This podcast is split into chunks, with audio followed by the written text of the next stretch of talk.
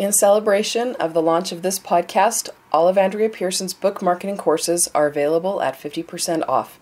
Enter podcast launch, one word, at checkout. This deal expires March 24th, 2018 at midnight. Go to selfpublishstrongcourses.com for information on currently available courses. Thank you.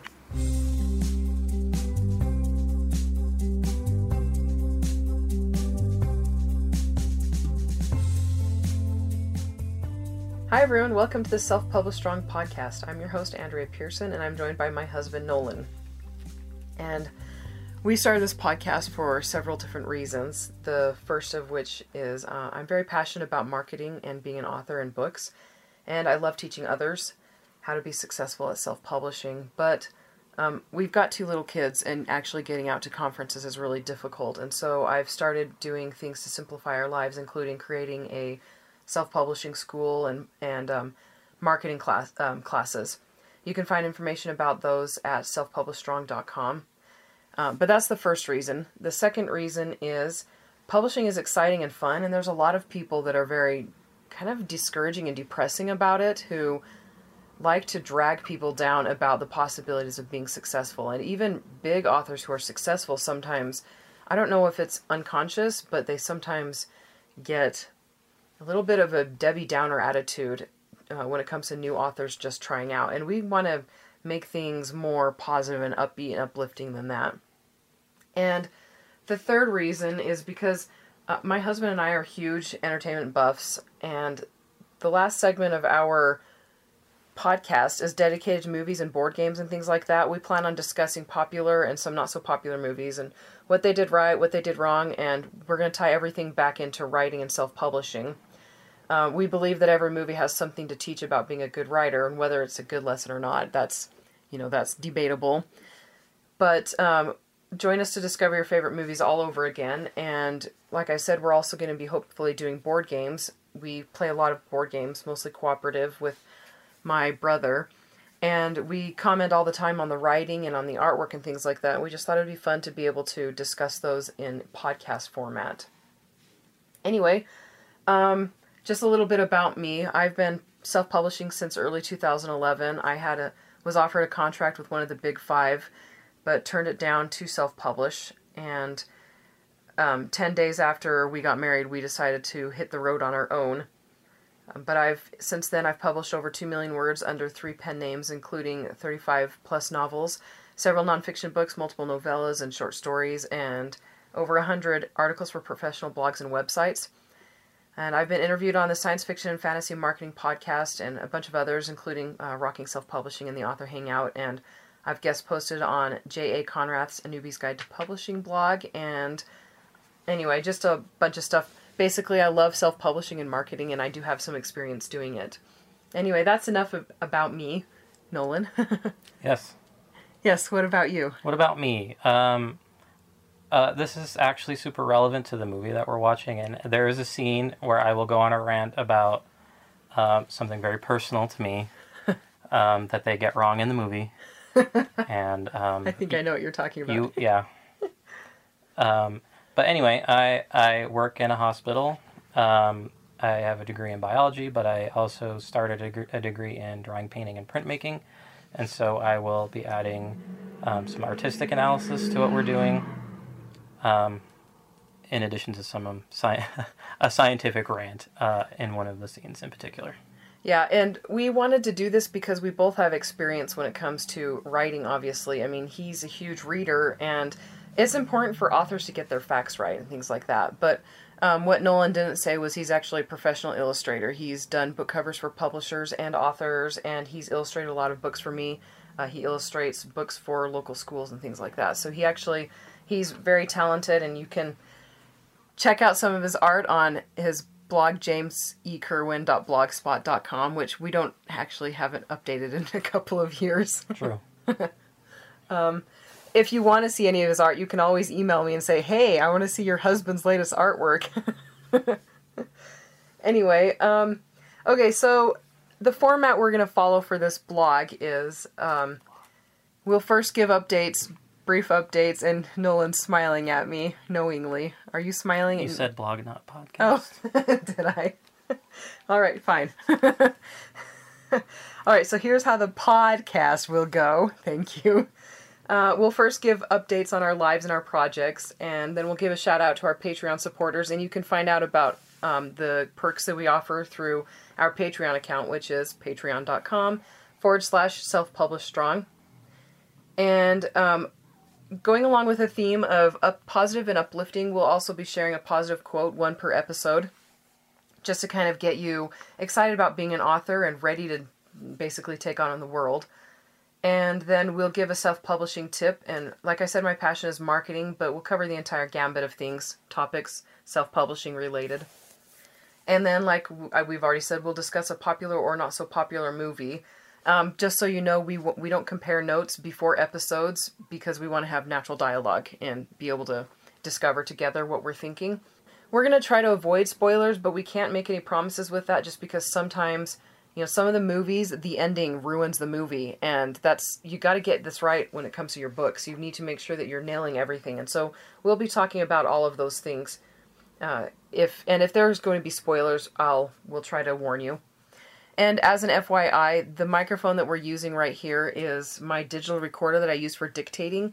We're in the process of building a house, and our nice microphone is packed away in the storage unit. And rather than unpack half the storage unit to find it, because we actually thought our house would be finished in November, and we are the 1st of February right now, uh, we decided to just use my digital recorder. So it picks up a lot of weird things like stupid drivers driving down the road really loud just a couple seconds ago. All right, so for our first episode, uh, we're going to talk about Jurassic Park, which is one of my favorite movies. But before that, uh, do you have any updates on projects you're working on right now? Uh, my son stole my stylus for my drawing pad, and I just found it yesterday, so I think that's probably the, the biggest update. awesome. Um, and my life has been revolving around nonfiction stuff. I love teaching. I'm very passionate about it, but I, I, I'm a writer. I'm a fiction writer. I want to be get, getting back to my fiction writing, and so uh, once we get all this stuff taken care of, I'm really looking forward to digging back into writing the third book in my Coven Chronicles. So, but most of the time we're, you know, a lot of our time is spent wandering around the house cleaning up after our two little kids. We have a five year old girl and a two year old son who is very mischievous. and pretty messy. Anyway, okay, so the the motivational quote for the day, and Nolan's going to read that. Dreams don't work unless you do, by John C. Maxwell. How does that make you feel? um, like I have to work a lot. yes, we picked that as our first quote because uh, the theme of our podcast is to be uplifting and encouraging, but at some point, dreaming needs to stop and working has to begin because if you don't put the work in, then your dreams will actually they'll never come true. So, as John C. Maxwell said, dreams don't work unless you do. All right, is that everything? That's oh, self-publishing. Yeah, the the tip for tip on self-publishing. We're gonna get this down, I promise. if you're just starting out, the tips that I'm going to be sharing will some of them will be very overwhelming because I want to mix in advanced tips with brand new people, you know, brand new authors tips and so I'm going to try to alternate them and I'll have sequences of tips. You know, I don't want the tip section to overtake the entire podcast. And so I'll be using the tips and sequences and some tips will stand on their own completely. Um, but the tip today is for new authors just starting out. And I just wanted to say that the most important thing for you is to get your book written. Don't worry about editing it, editing it until it's complete, and that includes self-editing. So after you finish writing something, don't go back and work on it and work it over and over and over to death because the goal when you're first starting is to get the book finished. Um, if you do not have a finished product, then you can't actually start self-publishing. And I think that applies even when you've got one or two books out because, you know, uh, we, we tend to get distracted and the most the best way to get experience is by writing more. So basically start at the beginning and work your way forward with writing and marketing and everything um, but publishing, it can be difficult, but it's one of the most exciting, liberating things you, you'll ever do for yourself. So make sure you're enjoying the ride too. Anyway, so we've got free courses available through selfpublishstrong.com. If you go there, I think I've got a tab that says something about free courses. Uh, the first one goes over the basic automation sequence I used to build up my ARC team. And it's I it's been selling my books on autopilot for about two years now. Is that how long I've been using it? Yeah. And royalties have du- doubled, quadrupled. I mean, they've gone up quite quite a bit since I started using an automation sequence. Uh, it basically sells your book on autopilot. Um, and I also teach a little known tip to increase productivity in that course, and then a great way to get readers to download your books when you want them to and not whenever they get around to it. Uh, the second free course is called Am I Ready? and it talks about everything you need to have in place before you really start digging into marketing. Uh, because marketing is difficult and everything, if everything isn't set up correctly, the possibility of losing a great deal of money and time is really high. So make sure you've got your ducks ducks in a row first, and yeah, check those out at selfpublishstrong.com, like I said. And now we're gonna talk about Jurassic Park. Do you want to go first? Uh, yes. Uh, let's talk about why we picked Jurassic Park. Okay. Uh, it's a movie most people have already seen. It came out in '94, I believe, something like that. Very popular book, very popular movie, um, and it's both. So the author of the book was very instrumental in the creation of the movie. He wrote a book, then he converted it to a screenplay. He took a 25, 30 hour read and had to compress it into two hours. So the scenes that are in that movie are very important and were very carefully constructed. That is the kind of attention that you need to put into a scene that you write in your book. Um, be very selective about what it's telling your readers. I actually had a very similar comment about like Fantastic. especially the opening scene.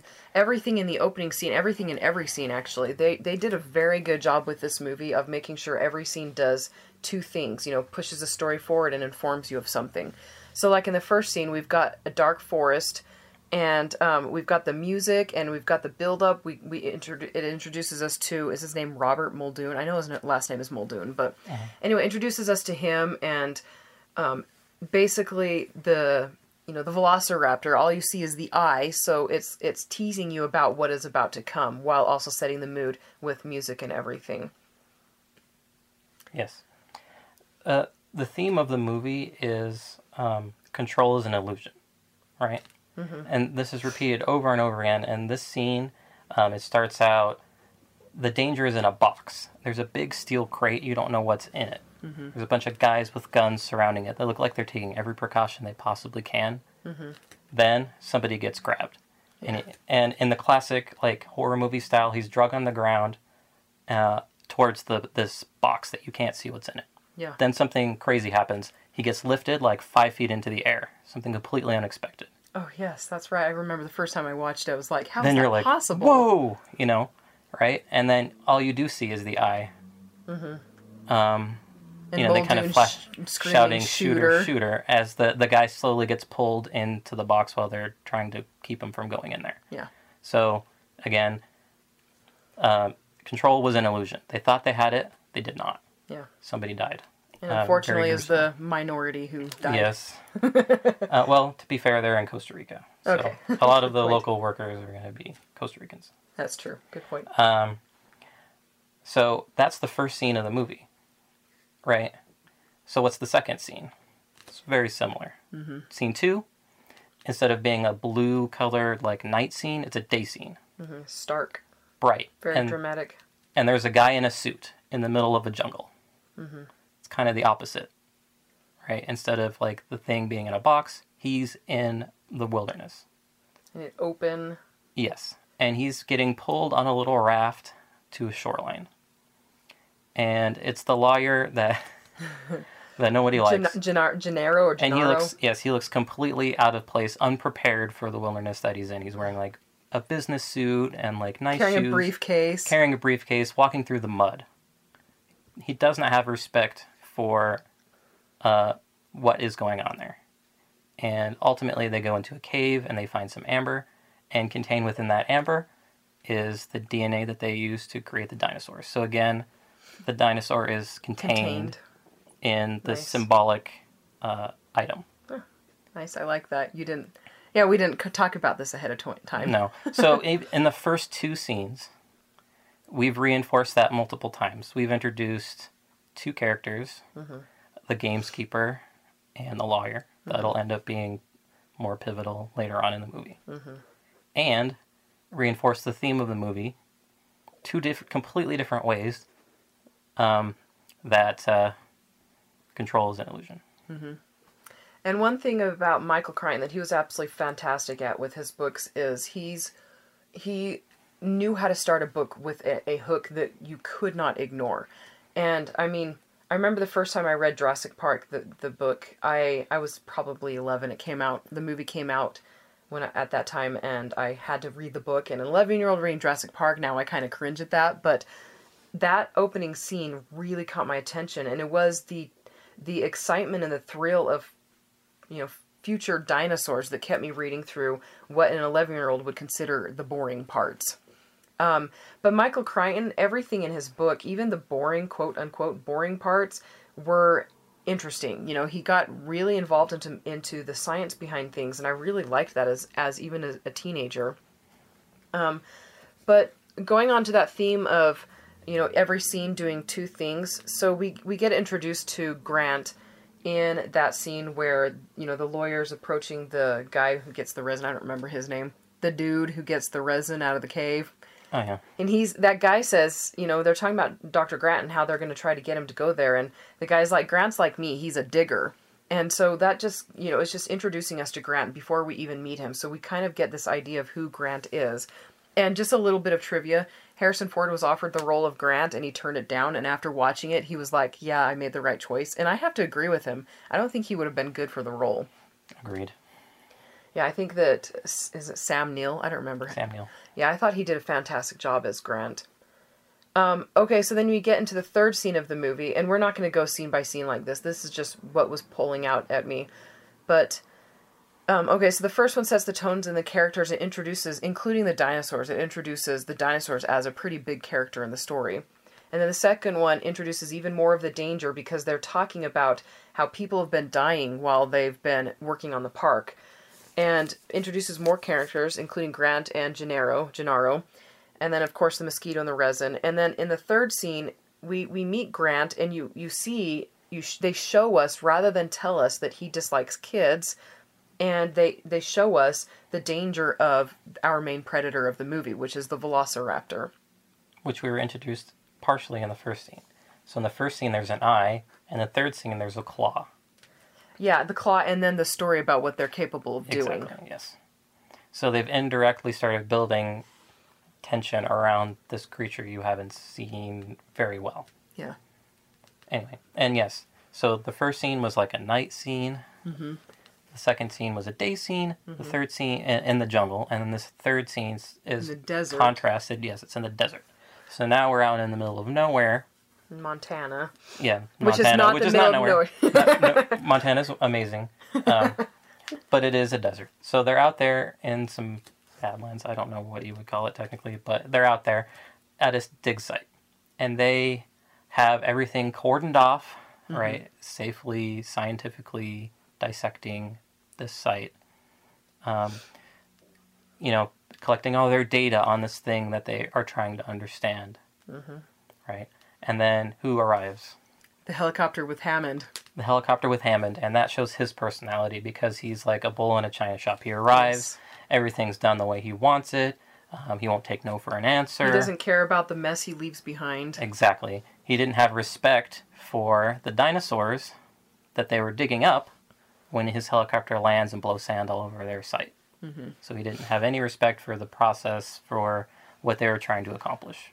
And a little bit of a note on Hammond. Uh, Michael Crichton, and I don't know how many of you have read the book, but Hammond was the bad guy in the book. He was not a good guy. I mean, Michael Crichton wanted him to be considered as a dark Walt Disney. But so in the movie, he's whimsical, upbeat, and happy. But in the book, he cut he cut corners. He blackmailed Nedry. He basically he hired one person to take over the entire security of the whole entire park, and then he blackmailed him, lowballed him, didn't actually pay him well. And of course, Nedry's gonna you know try to find a way to make more money. Um, and then, of course, he lied about the safety of the park.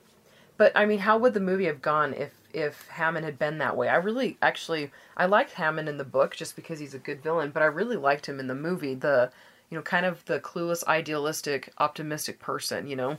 Yeah, I'm not sure why they made that creative. I think it works in the movie. I don't know how it would have been had they made him that way. It's interesting to he- think of. Yeah, I'm trying to think of like why they made that choice. I don't know. It works either way. They made it work both ways. So Yeah.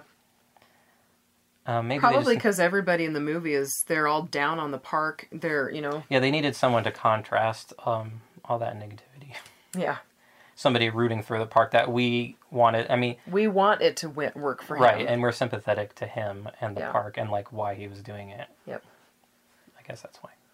Um, one thing that I noticed throughout this movie is the the tone and the settings. You know, there's several scenes where nothing. You know, when you watch it again, you know nothing's going to happen, but the first time watching it, you expect something to happen, and um, I don't know. A good example of that would be when Timmy's walking through the grass. You know, you expect something to pounce him from behind, and then um, okay, so yeah, they have all these little things, but I'm gonna move on. I hope you're okay with this. Move on to when, when they first when they first see the big dinosaurs, and Hammond's like, well, you know, they ask how fast the dinosaurs run, and Hammond says we've clocked the T Rex at 32 miles an hour, and and Grant and Ellie are both freaking out. You've got a T Rex. You've got a T Rex, and right there, that's showing us the importance of the T Rex to the story. And anyway, so again, it's showing us the importance of these creatures and you know, we've got the build up to the Velociraptor, which I don't know. I don't know about you, but the Velociraptor, this was the first time I'd been introduced to a Velociraptor. Well, everybody knows what a T Rex is, you know.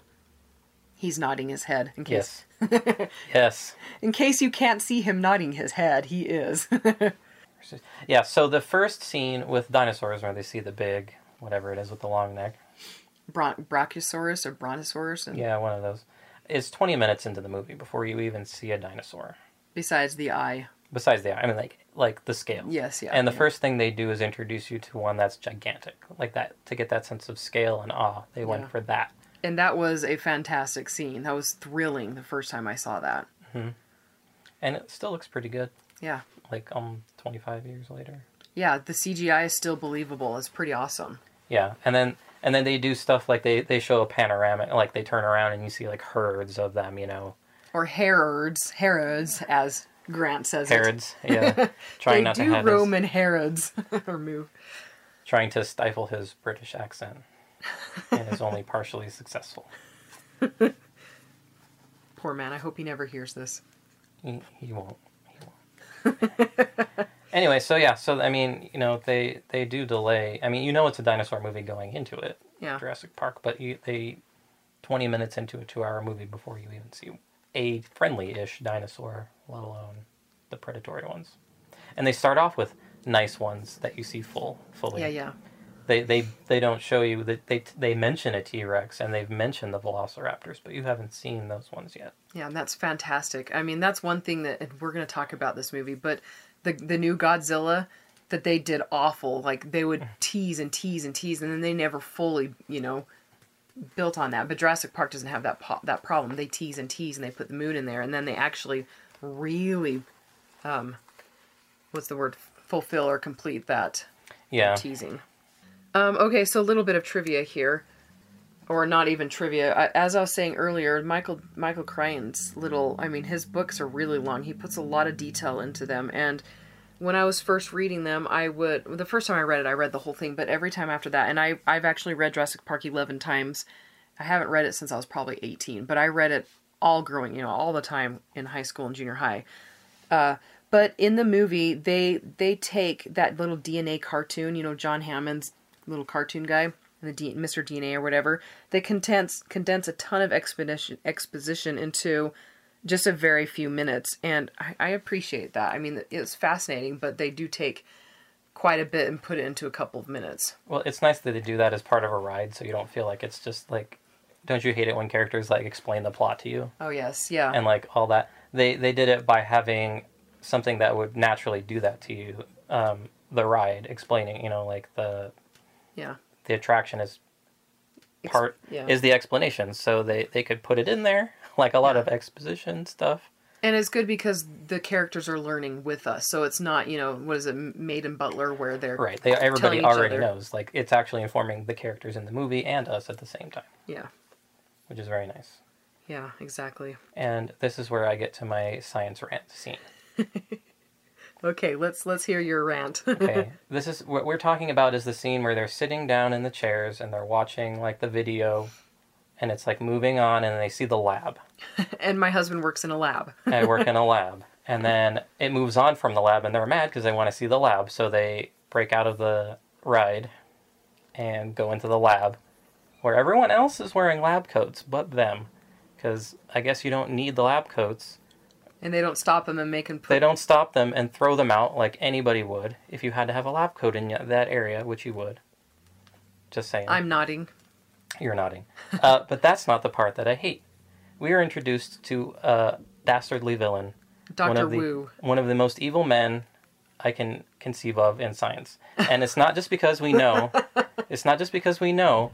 In Jurassic World, the last most recent movie, and um, where he's you know the uh, He's, sort of he's available for hire for bad he's, things. he's the mad scientist in that movie. We know that later. I know. I knew he was a bad seed from this movie because, because he has an eraser. He has a pencil and he's erasing something on a clipboard in the lab. I cannot tell you the heresy that he is guilty of. He should be drawn and quartered for that. Pencils, just so you know, pencils are absolutely not allowed in any reputable lab, which I guess they're not. Their lab is not. Well, you know, John maybe couldn't have afforded pens, so they only had pencils. Okay, there's a lot of rules uh, regarding notebooks and documentation in a laboratory. You never erase. You draw a single line through through your correction so that that your uh, original data is still visible. You know, you sign and date. You have there's a, a bunch of letter codes in our lab that we use to say why we made the correction. T is a transcription error, like you just copied something down incorrectly. So uh, uh, if you're seen with a pencil anywhere near, even if you're a student, uh, you get uh, you get that pencil broken in front of your face and it's thrown in the garbage. Are you kidding You, me? you don't get fired. You should. If you're if you were uh, if you were using it to record actual data, you would be in pretty big trouble. Yeah. Yeah. Uh, but th- there are no pencils. No, no, no. No, No erasing. there's no erasing. And he actually, Doctor Wu actually erases. He's actually erasing. The first scene you see him, and he's got his eraser. He's erasing on a clip, like his his notebook, and then he does it again at the end. He's like talking to him while he's flaunting his pencil. It's insane. Right. Sorry. Okay. All right, we'll we'll continue. We'll go on from there. So basically, the moral of the story is get your research right, or my husband will stalk you. But this this scene's also important for some other reasons. This is the first time we see a complete Velociraptor. it is so cute. yes, and that made that made you sympathetic. Oh yes, It, 'Cause it it's shows innocent them. and it shows them yes in a disarmed manner mm-hmm. contained, and Contained. breaking out of the containment. exactly, and he's holding it. He's holding, and he knows that this is bad. Yep. Uh, and he's just like staring at it and doesn't know what to think or f- he's conflicted. Yeah, because I mean, when Doctor Grant's holding that holding that baby raptor, you know, they're like, "What is this?" And he says it's a velociraptor. He's like, "You've bred velociraptors." I mean, totally again showing us what you know what a velociraptor, the importance behind it. And by the way, a little bit of trivia: Okay, Did you know that they've discovered red blood cells and actual soft tissue in a T Rex's bone? interesting. Yeah, that happened in 2005, but and they still haven't followed up with actual cloning. But I'm hoping it will happen. You can't clone from red blood cells; they don't have nuclei. We'll mix it with the African bullfrog. You'd have to know what genes are missing. You can't just put genes in there. You need to know what was missing. This is why you work in a lab and I don't. I, I specifically work in a molecular biology lab.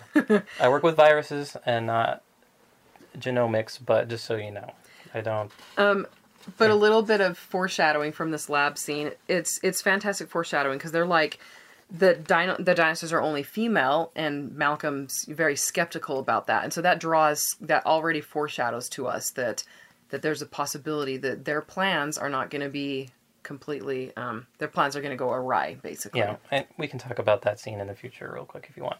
They do find eggs later that have hatched, and his reaction, Grant's reaction, is the same: wonder, yeah, then dread. yeah. Like oh, they they Malcolm was correct, and then He's like, "Wow, eggs! They hatched! Look at all the little footprints." Wait a second. these are Velociraptor footprints. And he has that conflict because he's studied dinosaurs his whole life, and now he sees them, and now he realizes how little he knows about them and how dangerous they really are. Because he it's so theoretically knew. He explained to the kid in the second, third scene of the movie, you know, how it can disembowel him with this giant claw. But the reality of what he's really studying, um, you know, he just has that that personality conflict between um, the wonder of seeing and the the theme music parallels that as well. Yeah, It's it does. that's the the the theme music, which we all know, is not super tense. No, well, and uh, John Williams said that he wanted to be able to encapsulate and to pull us to that that feeling of wonder in, in the music. And that's, I mean, that, you know, it's beautiful and it's dangerous. Nature is beautiful and dangerous. You know, controls is an illusion. That theme song and, you know, all of these themes tie together. Yeah, and at this point, they're still not showing the and and then when we go and feed the raptors, we only see the the cow going down and then coming back up with very little blood on the. Surprisingly little blood, but this, but we don't see the bad the bad dinosaurs. Still, they're still not showing them to us. Mm-hmm. Um, okay, so one thing I noticed while they're in there. I just saw my, my note in here about while we were watching this, Nolan was commenting on Gen- Gennaro's um, hairy, hairy, Oh, feminine legs. legs. no, well, I wouldn't say they're feminine, but they're, they're yeah, they're very hairy legs and. Uh, and then when we get to the scene where they're watching the the Velociraptors eat, Muldoon and my husband's like, and his manly thighs. They're Muldoon is much manlier than the lawyer. oh, he is. He's also pretty cool. I really like this his character. Yeah. I'm I'm ashamed of him for He's how the he one died. that he's the one that really had respect and really understood what was going on, how dangerous things could be. He didn't have that illusion. He's the one character, well, at least the most, who really had respect for the creatures. And, He's it, been working with them for so long. and, he, and it's still not enough to save him. yeah, exactly. And yet it's enough to save everybody else. not everybody. no, else. not everybody. Um, let's see, what was my next comment going to be? Okay, so we are introduced to the kids, and one thing I'm sure you've noticed is that they kids are their their plot devices. They're not. They try to make us care for them. Uh, Well, we were supposed to care for them. That's their plot device is to bring in that that the innocent character to add tension and sympathy to us, so that we're you know we're even more worried because once you throw somebody in who is innocent or in a position to need be to need to be protected, it just makes it more um, more dangerous, more thrilling, more more freaky, more scary. Yeah, and so like I just want to make one side note. Um, Hammond goes on this uh, like I want to say like a gives a speech about standing in the light of discovery, and just when he says that, the projector behind him is like shining a light halo around him. Oh yes, I don't know if they did that on purpose or not, but I thought it was nice. But nice um, touch. so before the kids arrive, they're having a dis- discussion. He's like, "Well, what do you think of my park so far?" And they're like, "You're insane. This All is the worst." Yeah, Every single one except the blood-sucking lawyer says this is an insane idea. This is dangerous. You need to shut it down. Um, it's too much. We can't. You know, there's they they understand how crazy this is, and then then the kids show up. yes, So that ups the ante. They say, "No way on earth should we be doing this." Then the kids. yeah, and it's more contrast again. We, Yes. we get more and more danger, and then innocent children appear. Um, one thing that I'd never noticed until this time when we were watching is Timmy dresses like Dr. Grant. Well, we know that he idolizes Dr. Grant, which so it makes sense. So he's got he's got the blue button up, he's wearing khaki pants, he's got a neckerchief. and, I had to ask my husband, I was like, what is that called? Is that a handkerchief? My husband Googles it. And he starts to look at pictures of people wearing neckerchiefs And ascots. and and I'm gonna get to that. so we're sitting there. We're all the way. Let's see what part are we at? No dinosaurs visible. They get to the T rat T Rex paddock, the paddock, and my husband was has finally moved on to ascots. He's looking at pictures. He says, "Look at how happy they are." Everyone that wears ascots looks like they're having a lot of fun. Well, you did say that some of them look like they're smoldering. Well, they're smoldering, which is fun to. Sm- it's fun to have a smolder. Uh, anyway, so we've got that little that little you know nice little touch there that shows us just how much Timmy just idolizes Dr. Grant, and then of course Dr. Grant's like, ugh, these kids, they're driving me nuts, and so it just shows the the beginning of Dr. Grant's relationship and his character development because by the end we know that the kids, you know, in the helicopter they fall asleep on him. Okay, so uh, um, I have similar things to say about this. So yeah, during the dinosaur tour, there's no dinosaurs. But what does that show you? It shows you that they're not cooperating, even by the absence of dinosaurs. Yes. They're showing they cannot be controlled. They don't show up when you want them to. Eventually, there'll be entirely too many dinosaurs for them. Yes. But at the at the moment, they're like, okay, now we want to see dinosaurs. There aren't any. They're they're not going to play ball. Yeah. So when they're by the T-Rex, T-Rex paddock, uh, the goat comes up, up and it, it's. I really love this because nothing happens with the goat, but then they it's foreshadowing again. It's very very light. You know, they leave the goat there, and then the goat is revisited later in a super awesome way. True. Okay, so Triceratops. Yep. Go ahead. The first dinosaur they encounter up close is helpless. Yes. It's sick. It's on its side, and um, Ellie has a single tear. Oh yes, the single tear. Single tear, which if we ever do uh, the Lord of the Rings trilogy, Yeah, there's single tears in like every five there's a flood of single tears. If you can imagine that, you can resolve that dichotomy. Flood of single tears. That's a thing that happens. um, but you know, so it's their their first real encounter with a full grown dinosaur is is one where there's a bunch of other workers around it. You know, Ellie's trying to figure out why it's sick. Um, you know, she, and it's in a, it's not dangerous. It's yeah, it's it's not in a state where it can hurt them at all. Yeah. Okay, so back to I guess they're back on the tour, but a little co- side comment about you know the part where Malcolm you know trying to explain chaos theory to Ellie, and he's like, "You put a drop of water here."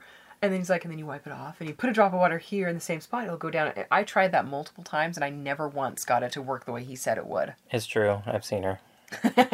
the drop of water always followed the same path. It didn't matter. I mean, I cheated sometimes and tried to get it to go other ways, but anyway. And by the way, their awkward flirting. Did you know that the two of them ended up hooking up for like two years after that movie was done? Art imitates life. Life imitates art. Yeah, but they were so awkward together in that movie. That's because it was genuine. It was genuine awkward flirting, not the fake kind. I have to laugh that Ian Malcolm was put up. You know, Jeff Goldblum was like a sex symbol back then Did you because see him with his shirt unbuttoned? Come on. yeah, now. he had his shirt unbuttoned the whole movie after he got injured. It was. And- it's half unbuttoned for the first half of the movie, and then all unbuttoned for the last half. the rest.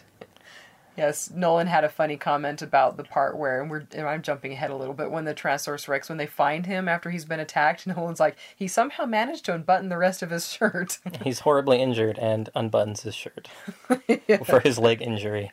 yes, yes. And then the rest of the movie, there's a lot of open shirt scenes. It's like, you know, they're like, behold, Jeff Goldblum. There's a lot of memes with him like lounging like that. yes, yes. Or like they they get have gifts of him like just sitting laying there breathing. it's pretty great.